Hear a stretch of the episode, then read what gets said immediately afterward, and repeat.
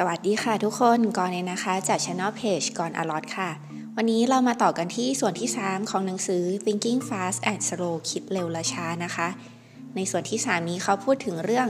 การมั่นใจในตัวเองมากเกินไปค่ะ หากทุกคนยังจำกันได้นะคะ ในส่วนก่อนหน้านี้เนี่ยเรามีการพูดถึงหลักการ what you see is all there is นะคะหรือว่า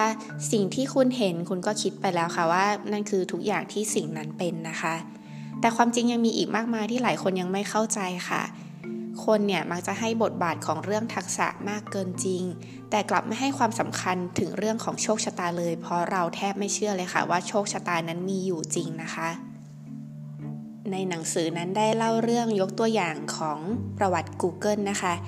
อย่างที่เราทราบกันดีค่ะว่า Google นั้นก่อตั้งมาจากนักศึกษาชาย 2 คนนะคะ ซึ่งถ้าได้อ่านประวัติทุกคนก็จะรู้สึกว้าวมากเลยค่ะ เพราะว่าทุกๆ การตัดสินใจของนักศึกษาสองคนนี้เนี่ย ก็ดูแล้วจะทำออกมาได้ดีเสมอเลยนะคะ จนเหมือนว่าพวกเขาเนี่ยรู้อนาคตเลยค่ะ ว่าจะต้องเลือกเส้นทางแบบนี้นะ จะต้องตัดสินใจแบบนี้นะ ถึงจะสำเร็จ อันนี้ก็ถือว่าเป็นปรากฏการณ์หน้ามืดตามัวอย่างหนึ่งค่ะ ที่ทำให้เรารู้สึกว่าตัวละครเอกสองตัวนี้มีเรื่องราวที่ดูแล้วไม่มีวันพ่ายแพ้เลยค่ะ หนังสือก็เลยตั้งคำถามค่ะว่าเป็นไปได้มากน้อยแค่ไหนคะ ที่ชายหนุ่มอ่อนประสบการณ์สองคน จะก่อตั้งบริษัทได้โดยอาศัยแค่ทักษะอย่างเดียว ถ้าไม่มีเรื่องโชคเข้ามาเกี่ยวข้องเลย เพราะฉะนั้นจงยอมรับเถอะว่าโชคเนี่ยมีบทบาทในทุกเหตุการณ์จริง ถ้าสมมติว่ามีผู้เชี่ยวชาญการเงินนะคะ มาบอกว่า พวกเขานั้นรู้ล่วงหน้าค่ะว่าวิกฤตการเงินจะเกิดขึ้นอย่างไรแล้วก็เมื่อไหร่ หนังสือบอกว่าอย่าใช้คำว่ารู้เลย เพราะไม่มีใครรู้จริงๆหรอก แล้วเราเนี่ยก็รู้จักอดีตน้อยกว่าที่เราคิดมากค่ะ ครั้งหนึ่งที่เราเห็นมุมมองใหม่กับเรื่องหนึ่งๆไปแล้ว เราจะสูญเสียความสามารถในการมองด้วยมุมมองเดิมที่เราเคยมีนะคะ ปรากฏการหน้ามืดตามัวนี้ทำให้เราเนี่ยสร้างเรื่องราวที่เป็นผลจากหลังไปหน้าค่ะ เราเห็นผลลัพธ์ เราก็ไปคิดเชื่อมโยงแล้วค่ะว่าข้างหน้ามันเกิดจากแบบนี้เลยส่งผลมาแบบนี้ค่ะ อย่างเช่นว่าถ้าหากมี CEO คนหนึ่งนะคะ ที่มารับช่วงบริษัทต่อ แล้วปรากฏว่าผลประกอบการบริษัทนั้นไม่ดีเลย เราจะมองว่า CEO คนนี้เนี่ยเป็นคนที่ไม่ยืดหยุ่นจริง ๆ หรือเปล่าคะ หรือเป็นเพราะว่าเขาเนี่ยบังเอิญเข้ามารับตำแหน่งในช่วงที่บริษัทกำลังล้มเหลวแล้วพอดีเลย การที่เราระลึกถึงความเชื่อเดิมในอดีตไม่ออกเนี่ยทำให้เกิดปรากฏการณ์ฉันรู้มาตลอดอยู่แล้ว หรือจะให้เรียกทางการนะคะ ก็เรียกว่าอาคติจากการมองย้อนกลับไปในภายหลังค่ะ ซึ่งอคตินี้เนี่ยส่งผลร้ายแรงเวลาที่เราต้องประเมินผู้ที่ทำการตัดสินใจ โดยเราเนี่ยมักจะตัดสินจากผลลัพธ์ว่าออกมาดีหรือแย่ แทนที่จะดูความสมเหตุสมผลจากการตัดสินใจในตอนนั้นค่ะ ยกตัวอย่างนะคะ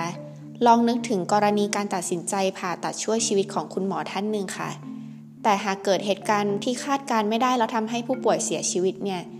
เราจะยังมองว่าคุณหมอมีความผิดทั้งที่รู้ว่าเสี่ยงสูงแต่ยังทำอยู่หรือเปล่าคะอคติจากการมองย้อนกลับนี้มักโหดร้ายค่ะ กับคนที่ทำหน้าที่ตัดสินใจแทนคนอื่นนะคะ อย่างอาชีพหมอที่ปรึกษาการเงิน โค้ชกีฬา CEO หรือแม้กระทั่งนักการเมืองค่ะ ก็เพราะว่าเราส่วนใหญ่นั้นมักจะมองผลลัพธ์เป็นต้นนะคะ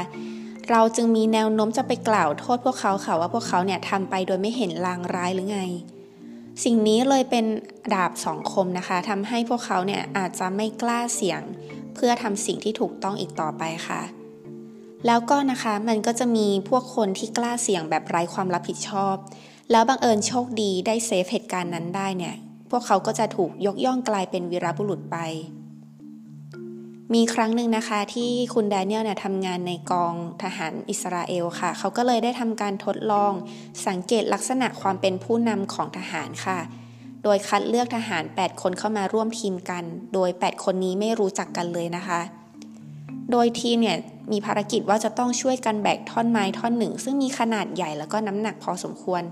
ข้ามกำแพงไปให้ได้ โดยเงื่อนไขคือท่อนไม้นี้จะต้องไม่โดนกำแพงเลยนะคะ แล้วหลังจากนั้นอาหาร 8 คนนี้ก็จะถูกจับตามองค่ะ ดูว่าพฤติกรรมเนี่ยเขาเป็นยังไงกันบ้าง แล้วมีการบันทึกไว้นะคะ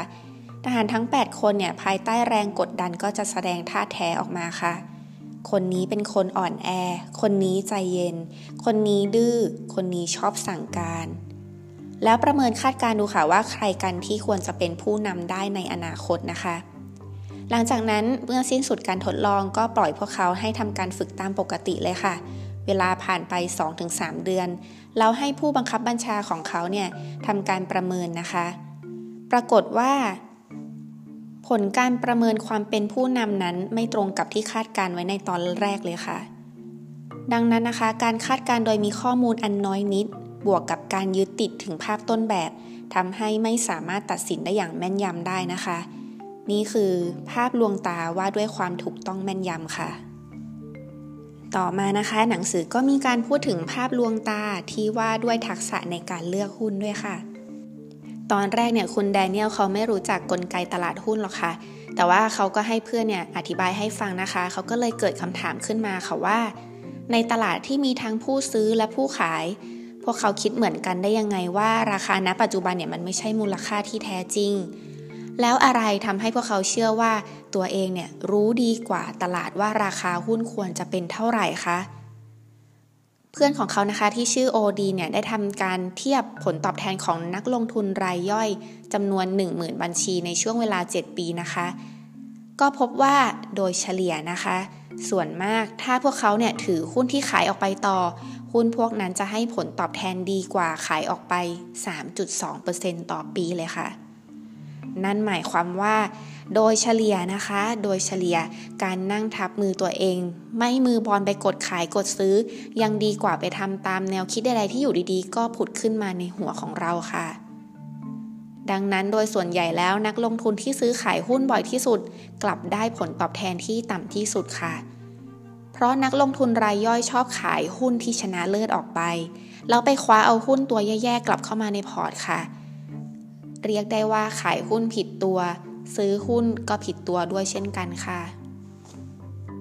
อย่าว่าแต่เรื่องของนักลงทุนรายย่อยเลยค่ะ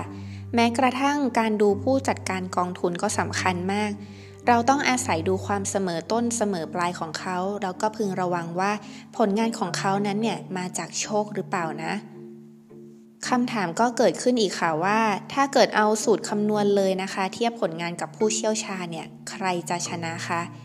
ปรากฏว่าสูตรคำนวณชนะ ถ้าเราใช้สูตรและตัวแปรที่ถูกต้องนะคะ แล้วก็ถ่วงน้ำหนักตัวแปรเหล่านั้นอย่างเหมาะสมเนี่ย ผลงานของการใช้สูตรคำนวณจะมีความเสมอต้นเสมอปลายมากกว่า เพราะว่าป้อนข้อมูลเข้าไปยังไงผลก็ออกมาอย่างนั้นเสมอค่ะ แต่ถ้าเทียบกับคนซึ่งเป็นผู้เชี่ยวชาญเนี่ย บางทีให้ประเมินเรื่องเดียวกันสองครั้ง ก็ยังให้ผลไม่เหมือนกันเลยค่ะ อ่าแล้วอย่างนี้เมื่อไหร่ที่เราจะสามารถเชื่อสัญชาตญาณของผู้เชี่ยวชาญได้ เขาว่ามนุษย์มีสัญชาตญาณที่มาในรูปแบบของการจดจำค่ะทำไมเจ้าหน้าที่ดับเพลิงชำนาญการถึงรู้ว่าบ้านกำลังจะถล่มก่อนหน้าที่บ้านจะถล่มจริงเพียงไม่กี่วินาทีนะคะ เพราะว่าเจ้าหน้าที่ชุดดับเพลิงเนี่ยอาศัยแบบแผนจำนวนมากที่สั่งสมมาเป็นเวลา 10 10 ปี สามารถระบุทางเลือกที่เป็นไปได้มากที่สุดค่ะ ข้อมูลต่างๆ ถูกเก็บไว้ในความทรงจำเนี่ยจะกลายไปเป็นสารชาตญาณหรือบางทีกลายไปเป็นลางสังหรณ์ได้ค่ะ เพราะฉะนั้นการคาดการจะแม่นยำมากยิ่งขึ้นเมื่อหนึ่งเลยคือสภาพแวดล้อมมีความสม่ำเสมอมากพอที่จะคาดการได้ และ 2 คือได้เรียนรู้ความสม่ำเสมอเหล่านี้จากการฝึกฝนอย่างต่อเนื่องค่ะ โดยต้องมั่นใจมากว่าเราไม่ได้มองข้ามสิ่งที่เราไม่รู้นะคะ ก็มีเรื่องหนึ่งนะคะที่เขาเล่าเอาไว้ในหนังสือ คือคุณแดเนียลเนี่ยเคยคุยกับคุณฟ็อกซ์นะคะ ซึ่งเป็นผู้เชี่ยวชาญในการออกแบบหลักสูตรค่ะ แล้วพวกเขาก็กำลังจะออกแบบหลักสูตรใหม่สำหรับการเรียน ซึ่งคาดว่าจะเสร็จใน 2 ปีค่ะ ทีนี้คุณแดเนียลถามว่าทีมอื่นๆเนี่ยต้องคิดหลักสูตรใหม่เหมือนกันกับพวกเรามาก่อนไหม ก็มีเหมือนกันค่ะ แล้วถามว่าพวกเขาใช้เวลาประมาณกี่ปีถึงทำสำเร็จ ปรากฏว่าเมื่อไปค้นมาดูแล้วนะคะ ทีมอื่นๆ ใช้เวลาเฉลี่ย 7 ปีเลยค่ะ และมี 40%ที่ล้มเลิกกลางคัน แต่ว่าโครงการนี้เนี่ยได้ดำเนินไปแล้วนะคะ ในท้ายที่สุดเนี่ยโครงการใช้เวลาถึง 8 ปีเลยค่ะ จึงทำหลักสูตรนี้สำเร็จ และด้วยเวลาที่ผ่านไปเนิ่นนานเกินนะคะทำให้หลักสูตรนี้เนี่ยล้าสมัยแล้วก็ไม่ได้ถูกนำไปใช้อีกด้วยค่ะ ทำไมทางที่ตอนนั้นก็รู้แล้วนะคะว่าคนอื่นใช้เวลาถึง 7 ปี แต่ก็ไม่ยอมล้มเลิกโครงการนะคะ ก็เนื่องด้วยว่าคนเรานั้นมีความอุตสาหะไม่ยอมรับความพ่ายแพ้ค่ะ ในตรงนี้นะคะทำให้คุณแดเนียลผู้เขียนเนี่ยได้บทเรียนว่า เหตุผลวิบัติเกิดขึ้นเมื่อคาดการกรณีที่ดีที่สุดค่ะ แต่ไม่ได้คาดการกรณีที่เป็นไปได้มากที่สุด เพราะพวกเขานั้นประเมินมุมมองจากภายใน คือมองแต่ตัวเองค่ะคิดว่าน่าจะทำได้เสร็จใน 2 ปี แต่ไม่ได้ดูมุมมองจากภายนอกเลยค่ะ อีกทั้งยังไม่ได้คำนึงถึงสิ่งที่เราไม่รู้ ซึ่งเราก็ไม่รู้ตัวด้วยนะคะว่าเราอะไม่รู้ และเป็นเพราะมองโลกในแง่ดีเกินไปค่ะ คือการมองโลกในแง่ดีนั้นมีข้อดีค่ะ เพราะว่า